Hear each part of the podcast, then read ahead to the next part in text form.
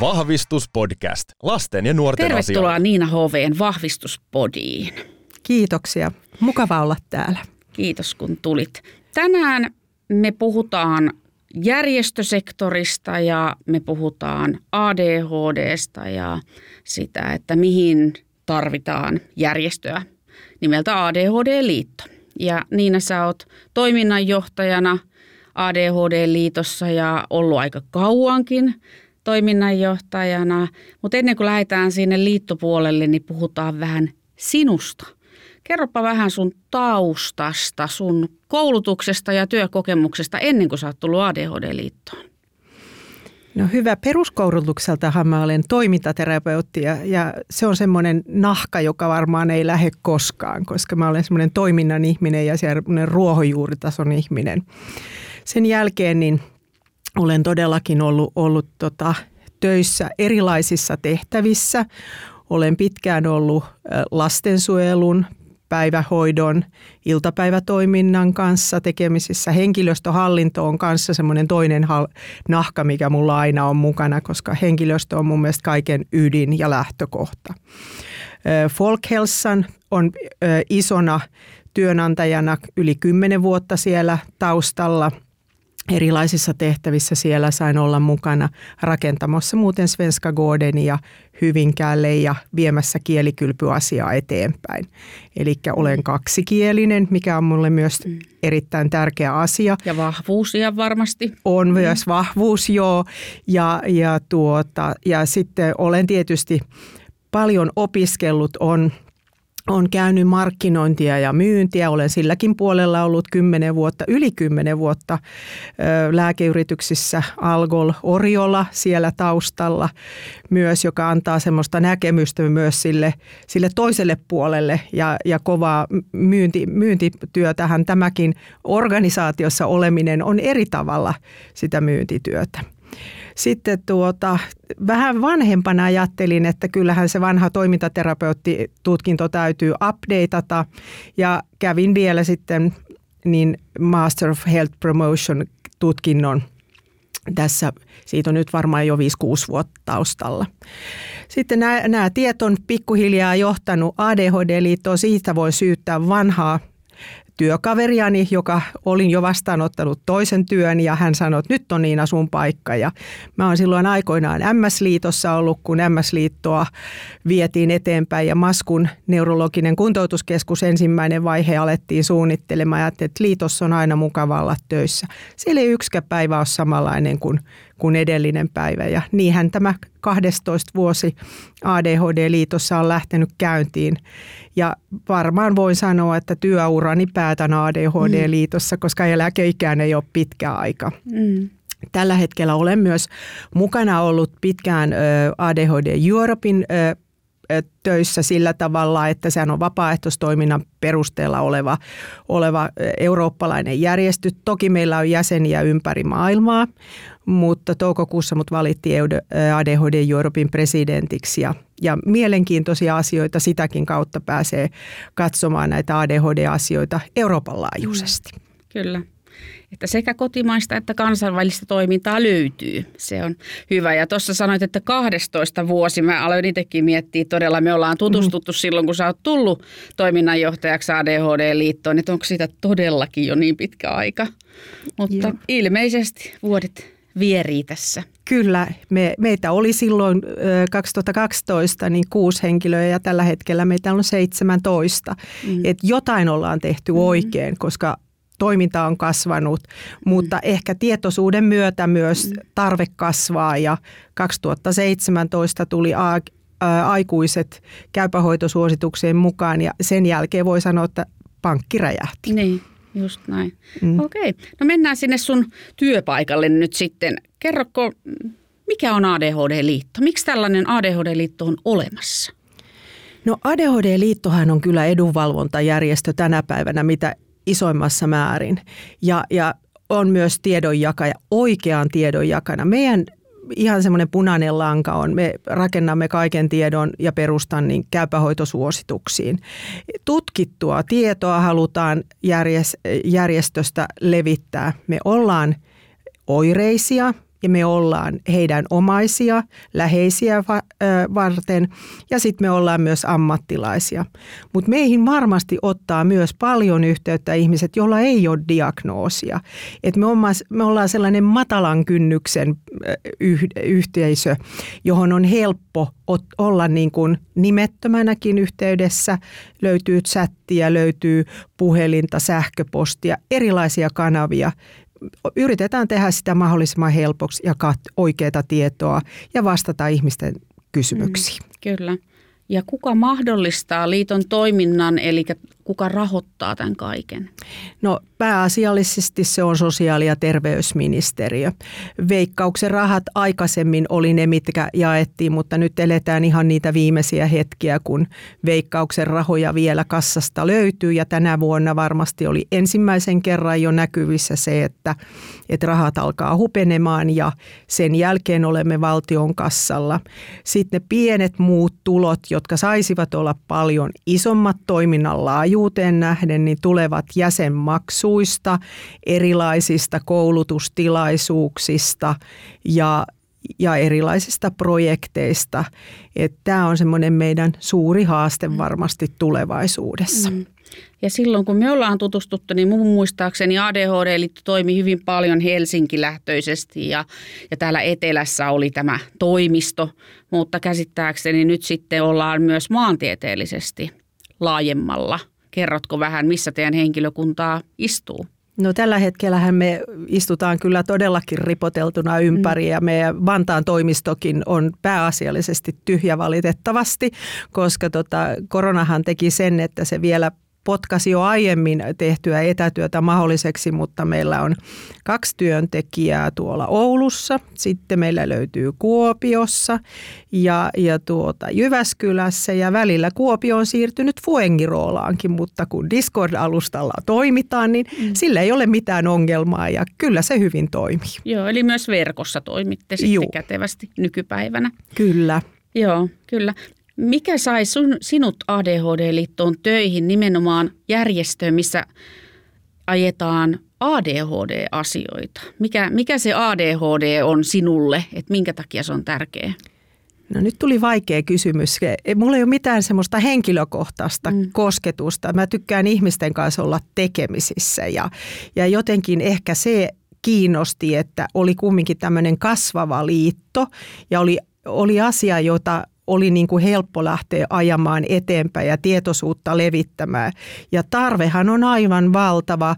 Meillä oli viime vuonna puoli miljoonaa kontaktia ja me joudumme rajaamaan asioita pois siitä meidän pöydältä, koska meillä on pääasiallisesti päivätyö kumminkin. Et toki joskus on iltatilaisuuksia, viikonloppuja, mutta voisimme tehdä 24-7 työtä. Mm. No tuon on itsekin huomannut, että ADHDsta kyllä riittää kysymyksiä ja kommentteja joka lähtöön ja on oikeaa tietoa, mutta sitten on myös paljon väärää tietoa. Kyllä. Ja multakin kysytään vaikka minkälaisia asioita, että ihan varmasti teillä on paikkanne tässä maassa ja jotenkin tuntuu, että se tarve tulee vaan kasvamaan, että, että ihmiset on yhä enemmän tietoisia näistä asioista ja kaipaavat tukea ja apua ja tietoa elämäänsä, niin, niin sinänsä teillä on hyvä, hyvä valtakunnallinen paikka. Minkälainen porukka sulla nyt sitten työskentelee siellä ADHD-liitossa? Sä nyt johdat laivaa. Mä johdan laivaa, joo. Tota,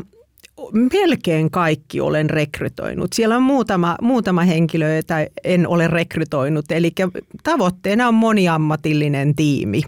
Eli toki voi sanoa, joku voisi sanoa, että olet rekrytoinut oman näköisiä ihmisiä, mutta eiköhän me kaikki, jotka rekrytoimaan rekrytoidaan, niin tehdään niin. Mutta mulla on, on erilaisilla taustoilla, erilaisilla kokemuksilla ja, ja sitten tässä vaiheessa täytyy kyllä sanoa, että meillä on äärettömän hieno kokemustoimija porukka, minkä me ollaan koulutettu. Me annetaan työnohjausta heille, me jatkokoulutetaan heitä ja he on meidän jatkettu käsi kentälle.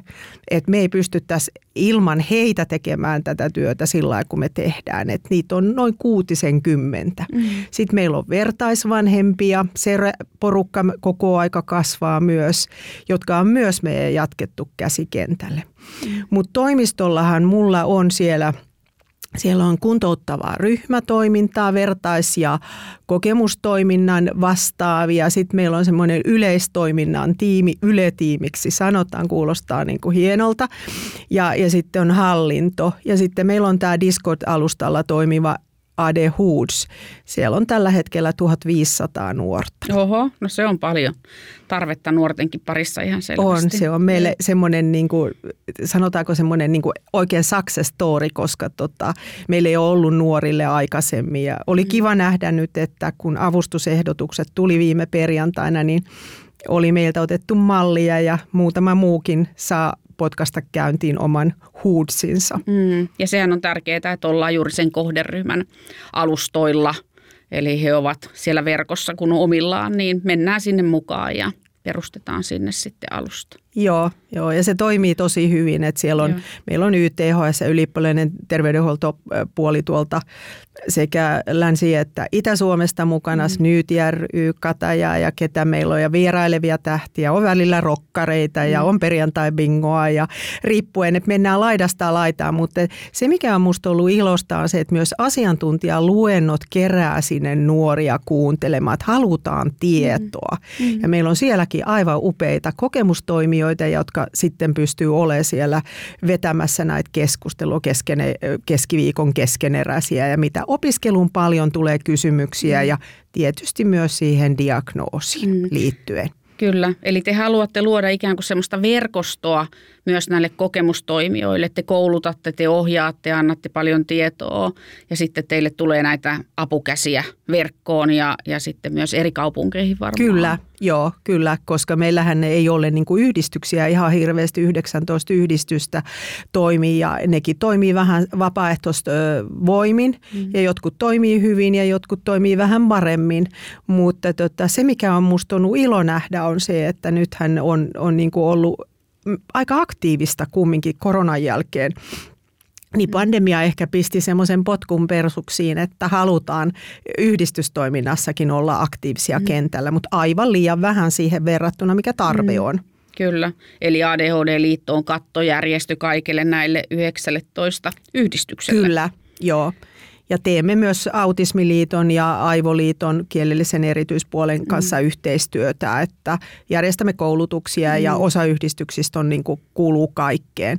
Et se aina riippuu siitä yhdistyksen painopistehän on siellä, ketä istuu hallituksessa, että mm. et jotkut on hyvin niin painotteita tänne meidän puolella, että silloin toimintakin painottuu tänne. Kyllä, joo. Mm. Itsekin istunut useammassa yhdistyksen hallituksessa ja perustanutkin ADHD-yhdistyksen, että se on moninaista työtä sekin.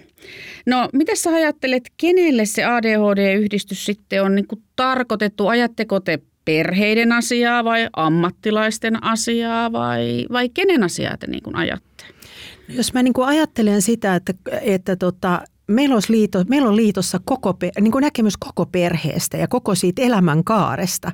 Että me ollaan varmaan ainoa, joka ajatellaan sillä tavalla, että me nähdään se koko perhe. Ja se mua vähän huolestuttaakin se, että, että tota, me, me niin kuin nähdään vaan niin semmoisia pieniä sirpaleita aina mm. siitä perheestä. Ja esimerkiksi otetaan varhaiskasvatus esimerkkinä. Että katsotaan vaan lasta, kun pitäisi aina katsoa, että mitä siellä kotonakin tapahtuu. Mm. Koska siellä saattaa olla yksi tai kaksi vanhempaa, jotka eivät ole diagnotisoitu. Mm. Ja silloin on aivan turha yrittää siellä päiväkodin puolella mitään toimenpiteitä, jos ei saada perhettä mukaan, mm. koska perhe on aina kokonaisuus. Mm. Ja tällä hetkellä, kun meillä on erinäköisiä perheitä, niin on hyvä, hyvä huomioida myös, mitä siellä tapahtuu niin kuin siellä perheessä, mitkä ne, mikä se dynamiikka on siellä. Ja, ja mä sanoisin, että tähän meillä on niin kuin aika hyvä näkemys. Sitten on usein tämmöisissä perheissä, missä on erityislapsia, niin myös isovanhemmat on aika merkittävässä roolissa. Niin myös heidät pitäisi huomioida. Mm. Ja siihen meillä on aika hyvät mahdollisuudet, että katsotaan sitä elämänkaarta kokonaisuutena. Joo, ja hyvä kun sanoit noin isovanhemmat. Itse muistelen silloin, kun oma lapsi sai ADHD-diagnoosin viisivuotiaana, niin kyllä se oli isovanhemmat, jotka tarvitsivat myös tietoa. Ja muistan, että ADHD-liiton kurssille lähti oma äitini silloin vähän äh, kyselemään ja kuulostelemaan ja verkottumaan, että, että mitä tämä lapsen lapsen diagnoosi nyt tarkoittaa. Ja kun näki, että aika eläväinen poika on talossa kuitenkin. Että tärkeää mm, työtä kyllä. jokaisen ikäryhmän ja kohderyhmän eteen.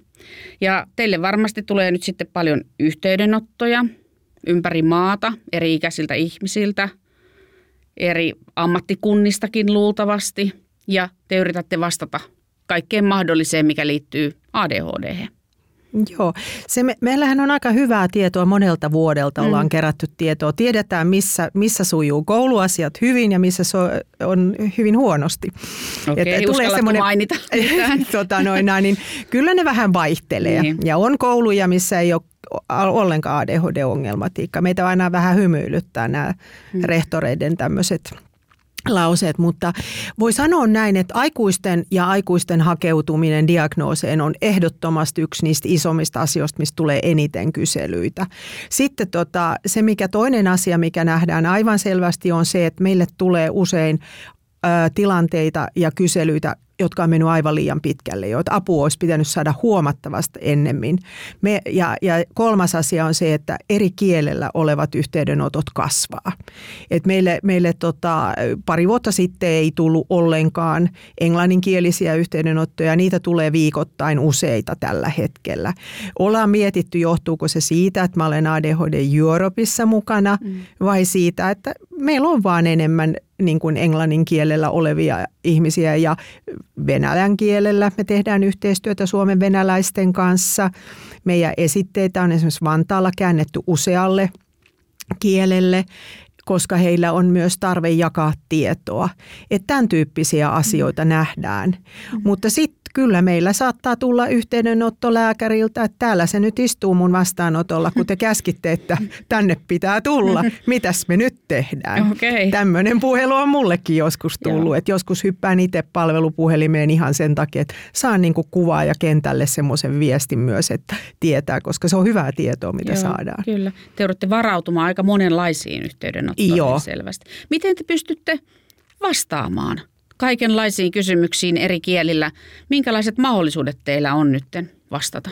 No me kerätään ö, tota, koko aika semmoisia niin kysymyspankkia ja, ja tota, sitten ollaan niin kuin ohjeistettu myös meidän uusia työntekijöitä, jotka hyppää tähän me, niin kuin meidän rinkiin mukaan, että meillähän vastataan, chattiin voi aina jättää tiketin, oli mikä vuorokauden aika vaan ja siihen me sanotaan, että me viikon kuluessa vastataan. Yleensä se henkilö saa kyllä vuorokauden aikana sen vastauksen.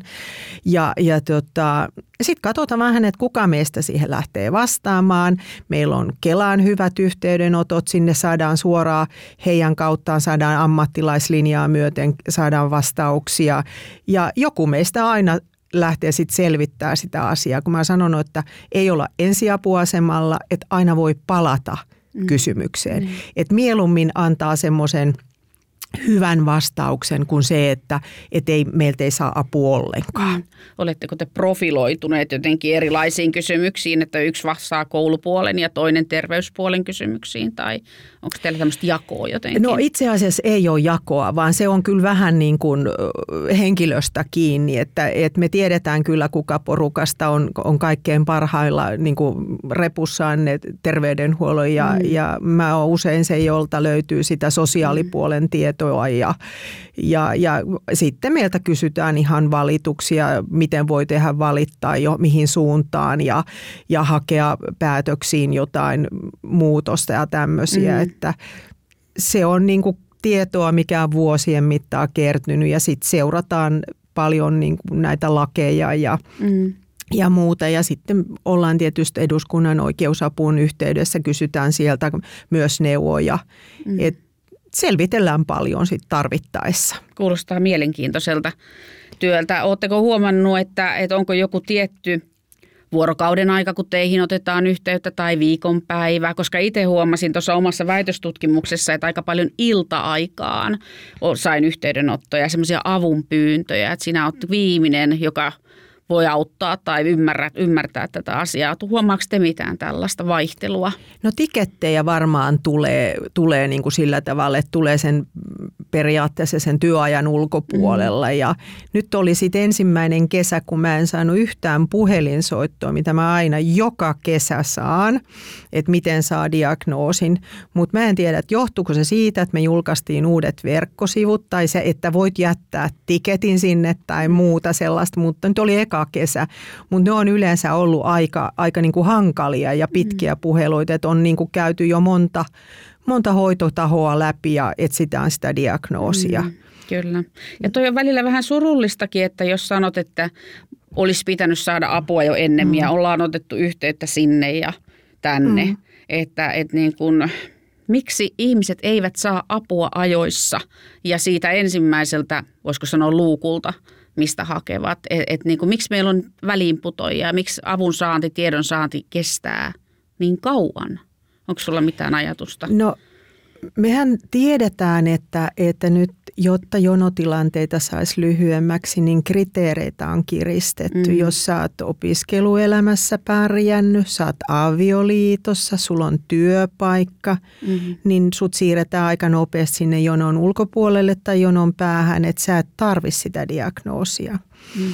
Mutta mulla on yleensä semmoinen linjaus ollut ja, ja se on nyt liitossa muutenkin ollaan keskusteltu, että kaikki mikä näyttää ADHDlta, niin ei tarvi olla mm. sitä, mutta sen mahdollisuus on aina hyvä ottaa huomioon. Joskus se johtuu siitä, että ei osata ajatella, että se voisi olla tätä, mutta joskus se johtuu ihan siitä, että ne kriteerit on nostettu niin hurjaksi, mm. että ei kerta kaikkiaan pääse eteenpäin. Mm. Mikä on aika surullista sitten kuitenkin, on. koska se on sille ihmiselle itselleen tai perheelle niin tärkeä asia, että kukaan mm. ei halua kuulla, että nyt kriteerit ei täyty ja sen takia en saa apua tai en pääse eteenpäin siinä. Mm. Koska mehän, mm. kukaan mm. meistä ei voi niinku arvioida sitä, että mitä mm. se on sille ihmiselle niinku aiheuttanut. Että jos se on, niinku, mun mielestä mä muistan aina sieltä ihan, ihan urani ensimmäisiä kokemustoimia, storeja, kun kuulin, niin kun sanoit, että mulla on niinku kuusi radiokanavaa auki koko mm. aika päässä sitten, kun mä sain sen lääkityksen, niin mulla ei ollutkaan kuin yksi kanava enää. Et mä ihan ihmettelin, että mitä mm. täällä tapahtuu, että mähän pystyn keskittymään, seuraamaan mitä täällä tapahtuu ja olemaan mukana. Ja, ja se oli musta hyvä kuvailma siitä, että et, ja hänkin, hän oli saanut jo kahdeksan ö, psykiatrista diagnoosia ennen sitä ADHD-diagnoosia. Ja osataanko me asettua ihmisen asemaan, miltä tuntuu, että on kuusi radiokanavaa auki, jos itse ei koe samalla tavalla sitä, että, että oikeasti nyt on avun mm. tarvetta aika paljon. Kyllä, joo.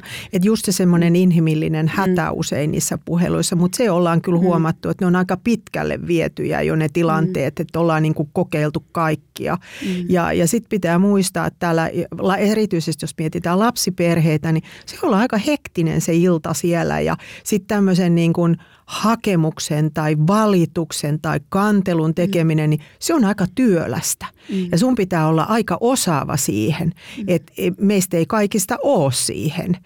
Erityisesti jos sulla on jotain kielellisiä erityisvaikeuksia, mm. niin kuin mä sanoin, että mä oon 12 vuotta ollut tällä, tällä puolella, niin ihan puhdasta ADHD mä en ole koskaan nähnyt. Mm. Että aina on jotain muutakin, me puhutaan rypälöitymisestä, mm. niin sulla voi olla hahmottumashäiriöitä mm. tai jotain, niin kuin mä sanoin, kielellisiä ongelmia, aistiongelmia, niin, niin laita nyt tämmöinen ihminen sitten tekee, jos joku semmoinen strukturoitu valitus. Kyllä. Mm. Ja jotenkin tuntuu, että yhä enemmän meillä on vieraskielisiä ihmisiä, jotka ei puhu suomea eikä esimerkiksi myöskään englantia. Kyllä. Niin, niin miten he pääsee tähän meidän ohjauksen piiriin tai pystyvät tekemään valituksia, että meillä on joku porukka vielä, mikä on ulkopuolella tästä Joo. kaikesta ja siihen pitäisi tehdä kyllä ehdottomasti töitä, siihenkin – Kyllä. Vielä Joo, mä muistan silloin, kun mä olin Folkhälsanilla töissä ja, ja kansainvälinen lastenkoti oli mun alaisuudessa, niin opin yhden asian kyllä silloin, että sit pitää myös tietää ja osata sen ihminen kulttuuri, mm.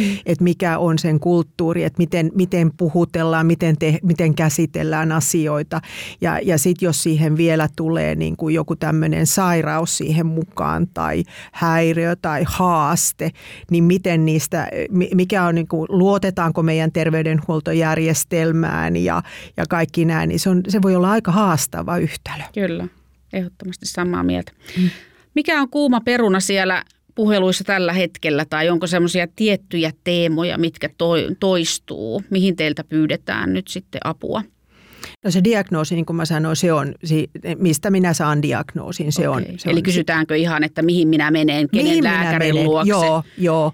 Tai sitten sain itse juuri puhelun tässä pari päivää sitten, että, että tota, jo oli kyllä päästy niin kuin terveyskeskuksessa, mutta sitten kysyttiin koulutodistuksia, mm. millä ei ole asian kanssa yhtään mitään tekemistä, että voi olla tämmöinen. No hyvinvointialueet, kun on alkanut nyt toimimaan tai toimii huonosti, siellä on isot säästöt, mm. niin siellä nyt törmätään e-, esimerkiksi omaishoidon leikkauksiin – Vammaislaki, valaslaki on tällä hetkellä pöydällä.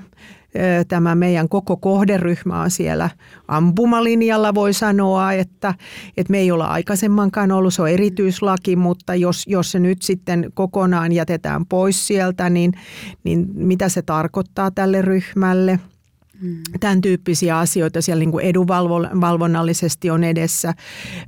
Yleensäkin me joudutaan aika paljon noihin lausuntoihin käyttämään työaikaa. Nyt on lausuntojen tämmöiset niin kuin jättöajat lyhentynyt. Kaikkiin, esimerkiksi pankkilaki oli semmoinen, mitä pitkään mietittiin, mihin olisi pitänyt jättää kanssa, mutta se meni kanssa aika huisia vauhtia tuosta nenän edestä ohi, että pitäisi olla niin kuin liiton puolelta hirveän niin kuin up to date koko aika ja mm. seurata. Mm. Mutta ihmisten niin kuin siihen arkeen ja kouluasiat ilman muuta on semmoinen, mikä mm. on kuuma peruna. Mm. Opettajat väsyy, paljon epäpäteviä opettajia ja, ja luokkakoot on isoja. E, metodeja kyllä löytyy, mutta nyt mm. pitää, mun pitää tota, lainata vanhempainliiton Aslak Rantakokkoa. On aivan turha käyttää mitään metodeja, jos ei me nähdä ja kuulla sitä lasta. Mm. Se on se lähtökohta. Kohtaamisesta kaikki alkaa. Kyllä, ja, ja se, joo. että olet läsnä ja kuuntelet, mitä toisella on asiaa ja ymmärrät vielä sen, joo. että miltä siitä lapsesta tuntuu. On Kyllä. sitten varhaiskasvatuksessa, koulussa tai kotona, niin tietysti mm. siitä lähdetään. Joo, me saan hyvin paljon yhteydenottoja koulupuolelta sekä perheiltä että opettajilta ja, ja ollaan vähän turhautuneitakin Joo. siihen, että tilat ei ole asianmukaiset tai ryhmäkoot on liian suuret mm. tai on epäpätevyyttä tai jotain muuta keinottomuutta ja mitä voisi tehdä, että silläkin puolella riittää vielä hommia. Sä mainitsit noin lausunnot. Kuinka paljon te olette päättäjiin yhteydessä? Kuinka te hyvät suhteet teillä on meidän eduskuntaan esimerkiksi hallitukseen päättäjiin? No tota, enenemässä väärin ollaan ja nythän me ollaan niin kuin aktivoiduttu oikein hurjasti, koska meillä, mulla on yksi työntekijä, joka, jolla on varattu työaikaa tähän, mutta tämä voisi olla niin kuin kokoaikaista – hommaa. Ja ollaan nyt, se on vähän hankalaa ollut, koska nyt on uusi hallitus ja siellä vasta järjestäydytään ja katsotaan, että kuka, kuka mitäkin vie eteenpäin. Tehdään yhteistyötä. ADHD-liitto ei toistaiseksi ole vielä vammaisneuvoston jäsen, jäsen, mutta ollaan päätetty, että sitä jäsenyyttä haetaan, koska se on yksi inforeitti myös meille, mm. vaikuttamiskanava ollaan pitkään sitä mietitty, mutta nyt se varmaan tänä vuonna tehdään sillä tavalla, että laitetaan lausunto jo ennen vuodenvaihdetta sisään ja haetaan sitä jäsenyyttä. Että niin kuin tavallaan ollaan mukana niissä pöydissä, missä keskustellaan niistä asioista, missä pitää. Ja kyllä me nyt kuultiin tässä just, että jossain, jossain opet, opetustilanteessa, missä vanhemmille kerrottiin mahdollisuuksista hakeutua, niin oli sanottu, että ADHD-diagnoosin omaavat eivät voi hakeutua semmoiseen ja semmoiseen ammatilliseen koulutukseen. Se oli sosiaali- ja terveysalalle. No, nyt kävikin ilmi, että se oli yhden ihmisen joka opinto-ohjaajan lausunto, mutta kun se leviää semmoisessa Facebook-ryhmässä, missä on 7000 Kyllä, vanhempaa, niin sehän siitä tulee niin kuin laki siinä hetkenä. Ja, ja tämmöisten torppaaminen on myös sellainen yksi asia, mihin me yritetään vaikuttaa.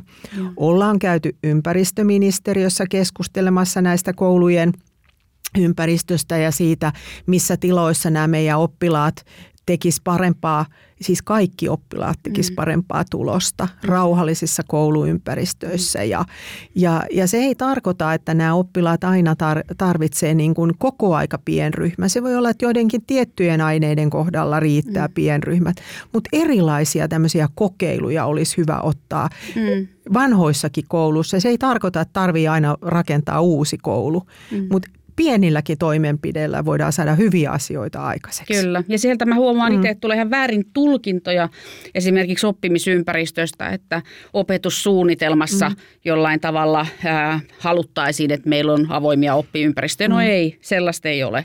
Että se on niin tulkintaa sitten jostain tietystä asiakirjasta tai opetushallitus olisi antanut tämmöisen suosituksen, mm. että, että pitäisi olla tietynlaiset tilat. No ei sekään oikein pidä paikkaansa, että sitten kun te väärä tieto lähtee leviämään, niin se on aika vahingollista.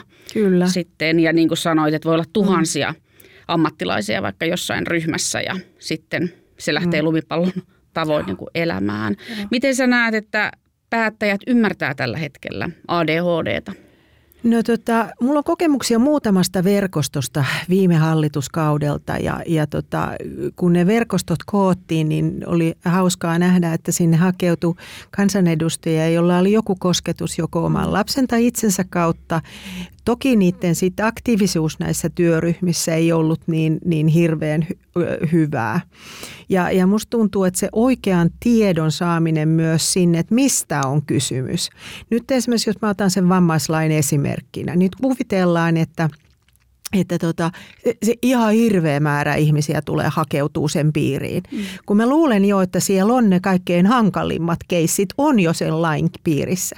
Mä en usko, että se tulee mitenkään räjähtämään käsiin, vaan, vaan ehkä antaa mahdollisuuden mennä sinne. Ja sitten mun täytyy sanoa sellainen asia, että jos sitä kautta saa apua, niin se voi olla, että se säästö tulee sieltä lastensuojelun mm. puolelta. Mm. Koska me myös tiedetään, että meidän ryhmä edustaa siellä isoa osaa. Ja mun mielestä se on ihan suoraa johdannasta siitä, että ei ole asioita tehty oikeaan aikaan. Mm. Me ennenaikaisesti, jos me lähdettäisiin tekemään asioita, niin olisi paljon paremmin asiat.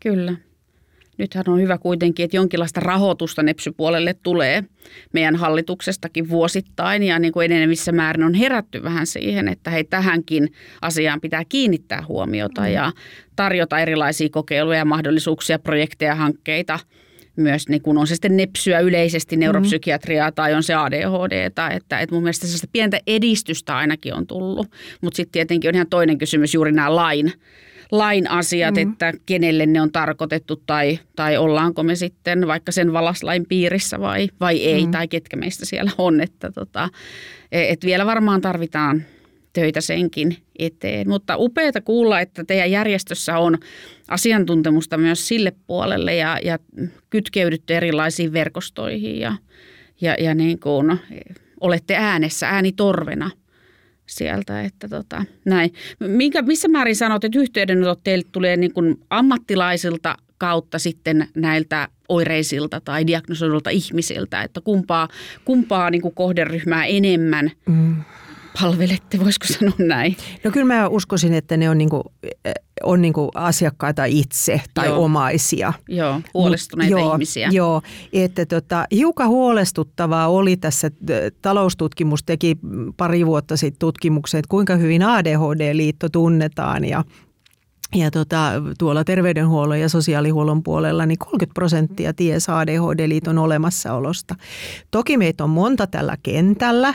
On, on eri, erinäköisiä nepsy-coacheista lähtien vaikka, vaikka mihinkä ja, ja ihmiset sekoittaa nämä, mutta tavallaan niin kuin mä ajattelen, että ADHD-liitto on se kokoava näissä, että meidän, meiltä pitäisi löytyä se kaikki tieto, mikä löytyy. Mm. Ja, ja erilaisia projektejahan me tehdään yhteistyössä muidenkin organisaatioiden kanssa, jotta me saataisiin se tieto kerättyä. Koska kyllä perheet, sit, se on niin kuin liikaa vaadittu, että sä alat googlaille ja etsiä joka paikasta sitä. Mm. Me täytämme ensi vuonna 35 vuotta, mikä on niin kuin liittotasolla aika pieni ikä vielä. Mutta tuota, sanotaanko niin, että, että meillä on aika isot haasteet. Me varovasti arvioidaan, arvioidaan, että Suomessa on noin 250 000 ADHD-oireista. Mm. ADHD-viikolla meidän aikuispsykiatrian lääkäri Mika Määttä sanoi, että noin varovasti arvioiden 60 000 aikuista ihmistä ei tiedä, että heillä on diagnoosi. Mm. Ja jos nämä, ajatellaan nämä 60 000 olisi työelämästä pois ja mistä me tällä hetkellä puhutaan valtion tasolla, niin me puhutaan siitä, että ihmisiä tarvitaan työelämään, niin kyllähän jotain tarvitsisi tehdä. Mm. Mm. Todellakin 250 000 valtava mm. määrä oh. Suomen kokoisessa valtiossa. Tietenkin se on eri asteista, kenellä enemmän, kenellä vähemmän, Kyllä. kenellä siihen kytkeytyy sitten jotain muuta Joo. lisäksi. Mutta kuitenkin jollain tavalla vaikuttaa vaikka toimintakykyyn tai mm. siihen omaan mm. arkeen, niin, niin onhan se merkittävä määrä. Joo, teillä on, mainitsit tuossa ADHD-viikon, teillä on erilaisia tämmöisiä, voisiko sanoa tempauksia.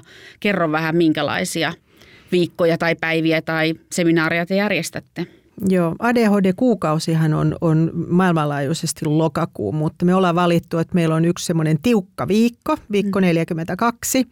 Joka päivä on joku tapahtuma ja on, on tota webinaareja, on tarinatuokioita, jotka on hyvin suosittuja – Puhuttiin päihteistä tänä vuonna. Ollaan takuusäätiöiden säätiön kanssa tehty raha, niin kuin pikavipeistä, tämmöisistä rahasta ja tämmöisistä yhteistyöstä. Kysytään kentältä myös, mitä, mitkä aiheet kiinnostaa.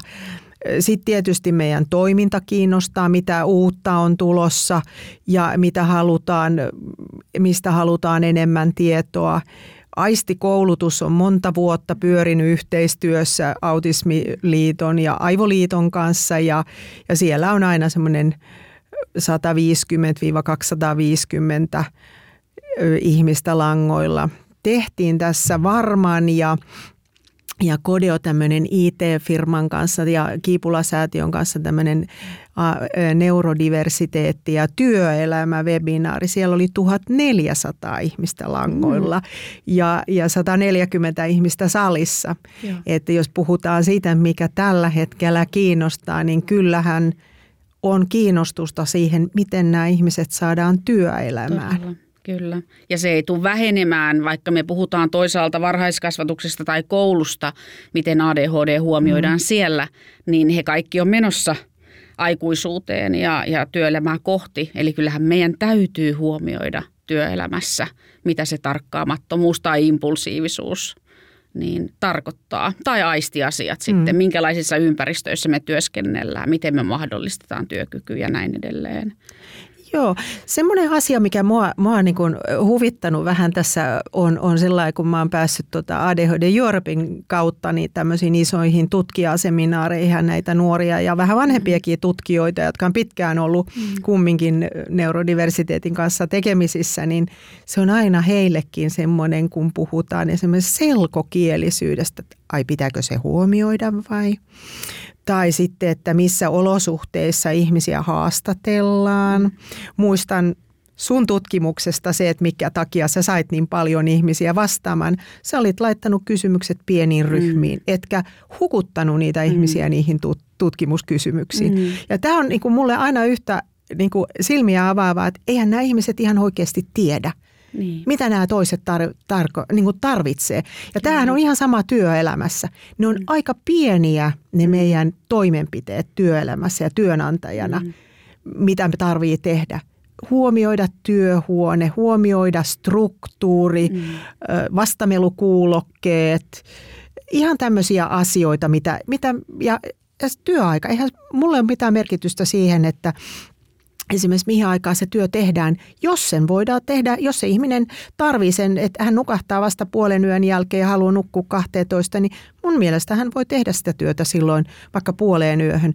Mutta se on sovittu, mm. että ei se ole mikään semmoinen, että sillä nakutetaan ylityösaldoja, vaan Joo. se on silloin hänen aktiivisinta aikaa, parasta työaikaa. Kyllä. Ja tämän tyyppisiä, ne on hyvin pieniä ne toimenpiteet. Kyllä, eli työnantajan mm. pitää mahdollistaa ja tunnistaa Juu. myös, että, että mitkä on sellaiset kohdat, mihin pitää kiinnittää mm. nyt huomiota ja tosiaan ne ei ole isoja juttuja. Itse kun tein tutkimusta, niin otin tietysti erityisopettajan keinot käyttöön siinä ja, ja ymmärrän kohderyhmän, että, että mä saan paremmin vastauksia ja pystyn tekemään tutkimusta, kun mä annan sen tuen samalla, kun mä teen sitä tutkimusta. Että aika perusasia sillä tavalla, Joo. mutta aika välillä tuntuu, että nämä on pieniä asioita, mutta ne on todella tärkeitä asioille mm. niille ihmisille. Se mahdollistaa paljon enemmän sen toiminnan, on sitten mitä tahansa mm. vastaamista tai työn tekemistä. Kyllä, ja kun se ei tarkoita mm. yhtään mitään muuta kuin mä kysyn sulta, että mm. mitä sä tarvit, jotta tämä onnistuu? Mm.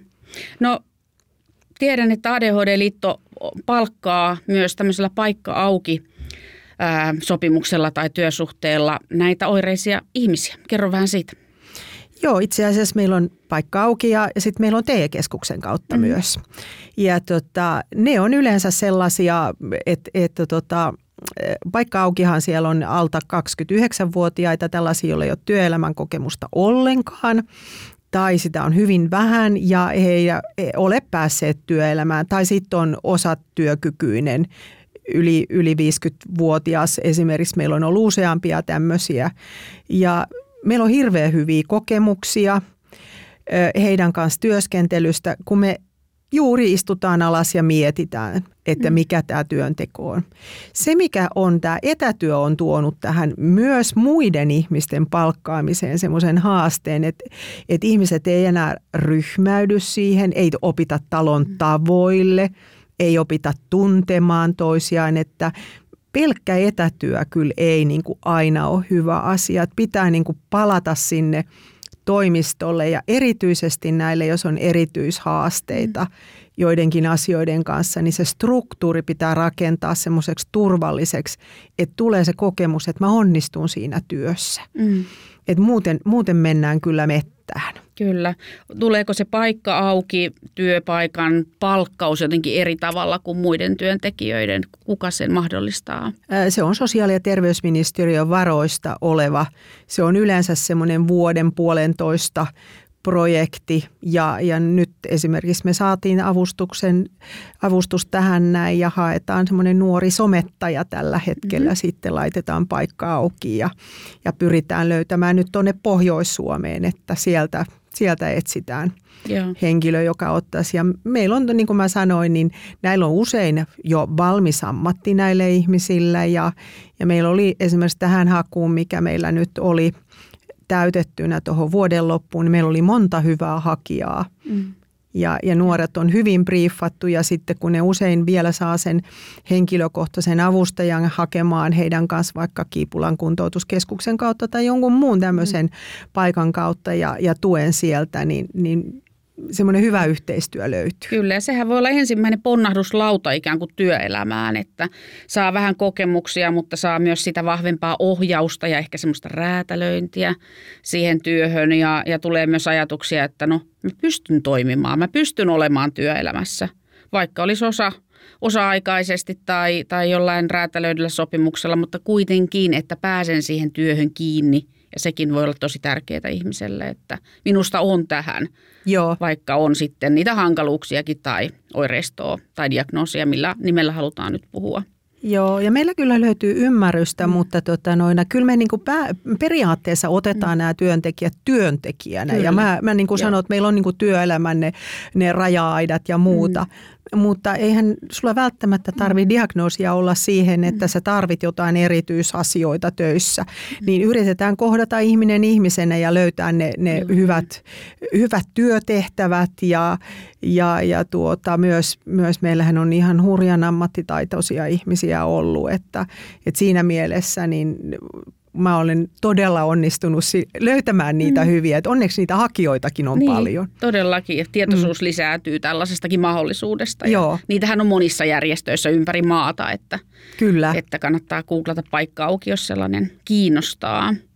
Joo, kuulostaa hyvältä ja tarpeelliselta toiminnalta tämäkin. No mihin ADHD-liitto on nyt sitten menossa? Sä sanoit, että sä oot, sulla ei ehkä kovin montaa työvuotta ole enää siinä mm. järjestössä – niin mitä sä ajattelet, mihin ollaan menossa? Sä tiedät, mistä tullaan, mutta mihin mennään tästä? Laajeneeko toiminta? Tarve kasvaa? Tarvitaanko rahaa lisää? No itse asiassa kyllä, kyllä ja kyllä. Mm-hmm. Tota, meillähän on semmoinen haave työntekijöiden kesken, että me joskus haluat, haluttaisiin tehdä ennaltaehkäisevästi työtä. Ja nyt me ollaan välillä kyllä kuin paloasemalla. valitettavasti. Rahan tarve kasvaa sillä tavalla, että me nähdään, että työkenttää on valtavasti ja haaste on se, että me joudutaan rajaamaan. Mutta mä olen tänään viimeksi keskustellut mun kollegan kanssa siitä, että strategisia muutoksia joudutaan tekemään. Mä en usko, Tämä on ihan mun oma, tämä ei ole mikään semmoinen hallituksessa käytetty eikä, eikä, eikä työntekijät tietää kyllä mitä mä ajattelen, mutta mä uskon, että jossain vaiheessa me, jotka teemme tämän koko tämän neurokehityksellisen kentän kanssa, meitä yhdistetään – me, me, meitä katsotaan sillä tavalla, meillä on nyt kaikilla omat hallinnot, omat tilitoimistot, kaikki. Mä olen aivan varma, että meitä lyödään yhteen. Jos emme tehdä sitä itse, niin se tulee ulkoopäin se ohjaus. Onko se hyvä asia vai huono? Mun mielestä se on hyvä asia te, tulee tota, leveämmät hartiat, mm. tulee enemmän ääntä kentälle.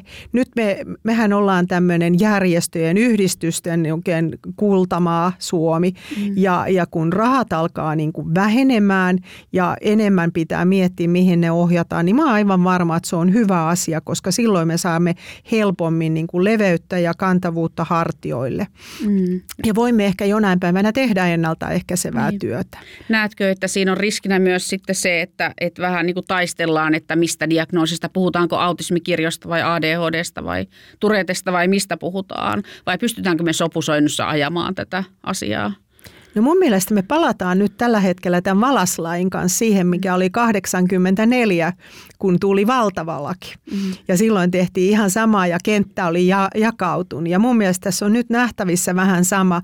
Ja mikä on tosi sääli, että, että yhdistys ja vammaisyhdistys on kumminkin semmoinen marginaalikenttä, että se nyt jo jakautuu kahteen. Mm. Ja, ja musta se on aivan älytöntä, kun samalla ihmisellä voi olla monta vaivaa, niin. monta haastetta Kyllä. ja monta diagnoosia. Tai sitten ne on kaikki diagnotisoimattomia, mm-hmm. mutta mulla on kumminkin ne kaikki, kaikki ominaisuudet. Mm-hmm. Ni, niin mun mielestä ollaan kyllä niin kuin heittämässä lasta pesuveden kanssa ulos, jos ei niin kuin tehdä yhteistyötä mm-hmm. ja katsotaan, että, että me ollaan yhdessä paljon enemmän kuin yksi plus yksi. Joo, ihan varmasti. No mm. mihin sitten ADHD menee? Se on aika kuuma peruna tällä hetkellä ja puhutaan siitä, että tarvitaanko sitä diagnoosia tai mihin sitä tarvitaan tai mitä pitäisi saada ilman sitä diagnostiikkaa? Miten sä näet, että mihin tämä keskustelu menee? Tuleeko siitä jollain tavalla negatiivisempaa tai positiivisempaa tai onko se neutraali termi jatkossa? No tällä hetkellä se ei ole neutraali termi, mutta se on mm. kumminkin, se ei ole niin, se ei ole niin stigmatisoitunut mm. kuin se oli silloin 2000-luvulla, mm. kun mä aloitin. Et, että tota, se on, se on, mä aina sanon, kun tulee joku lehtimiehen soitto, tiedottajan soitto, niin mä sanon, että onko se uhka vai mahdollisuus, että miten se lehti, lehtijuttu mm. menee, koska me kumminkin haluttaisiin niitä onnistumisia, niitä mm. positiivisia asioita nostaa suurin osa näistä ihmisistä kumminkin pärjää hyvin ja ne, jotka ei pärjää, niin ne ei ole saanut apua ajoissa. Mm. Ja, ja tuota, Mä toivoisin, että mentäisiin siihen suuntaan, että ADHD ei ole kirosana, vaan se on niin kuin, ö, tapasin joukon tutkijoita Israelista ja siellä haetaan sitä ADHD-diagnoosia, koska silloin saadaan kaikki tukitoimet toimenpiteet mm. ja menestytään paremmin elämässä. Mm. Ja se oli musta aika jännä ajatus sillä tavalla, että, että toki se tekee sen, että jos sitä haetaan niin kuin rahalla, että saadaan päästään lääkärin vastaanotolle, niin sehän tekee hyvin eriarvoiseksi sen. Mutta jotta me mentäisiin sinne yhdenvertaisempaan niin kuin yhteiskuntaan päin, niin semmoista enemmän semmoista suvaitsevaisuutta. Mutta kyllä me tarvitaan diagnooseja silloin, kun meillä on haasteita. Me tarvitaan mm. Tukitoimenpiteitä. Valitettavasti meidän yhteiskunta on rakennettu sillä mm. tavalla, että jos mä tarvin terapiaa ja mä tarvin lääkkeitä, mulla täytyy olla diagnoosi. Mm. Muuten semmoista suvaitsevaisuutta ja niin kuin ehkä semmoista laajempaa katsontaa siihen, että ihmiset voi olla erilaisia ja ne pärjää kumminkin hyvin. Kyllä. Ja tämän podin ensimmäisessä jaksossa puhuttiin Aki Linnanahteen kanssa siitä, että kuka meistä on nyt se normaali. Ja onko meillä nykypäivänä enää sitä normaalia ihmistä, koska lääketiede kehittyy, mm. aivotutkimus mm. kehittyy, yhä hienojakaisempia oireita, diagnooseja, tutkimuksia saadaan. Että löytyykö meistä enää sellaista ihmistä, millä ei minkäänlaista piirrettä tai oiretta ole – mihinkään suuntaan ja mihin se raja laitetaan, mm. että mikä on erilaisuutta tai olla, onko joku epänormaali kenties, ja missä se suvaitsevaisuus ja normaalius sitten on. Mm. Musta on tosi mielenkiintoinen kysymys, että, että kun jokainen meistä itsensä tuntee ja näkee, että, että, että meillä kaikillahan vähän jotakin on johonkin suuntaan, niin miten se ADHD ikään kuin sitten osuu sitten tähän kenttään? Onko se sun mielestä normaaliutta vai epänormaaliutta, että on ADHD?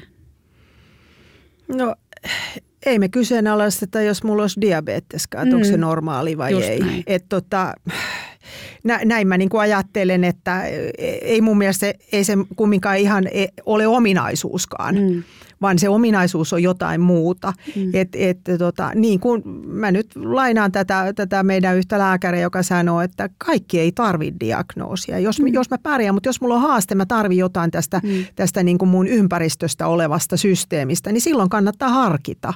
Mm. Mutta kaikki ei tarvitse diagnoosia.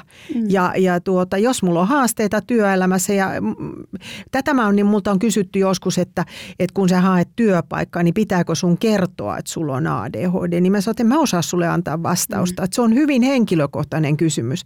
Jos sä koet, että se on sulle helpompaa, niin kerro. Mm. Mutta se ei missään tapauksessa olla este sen työpaikan saannille. Kyllä.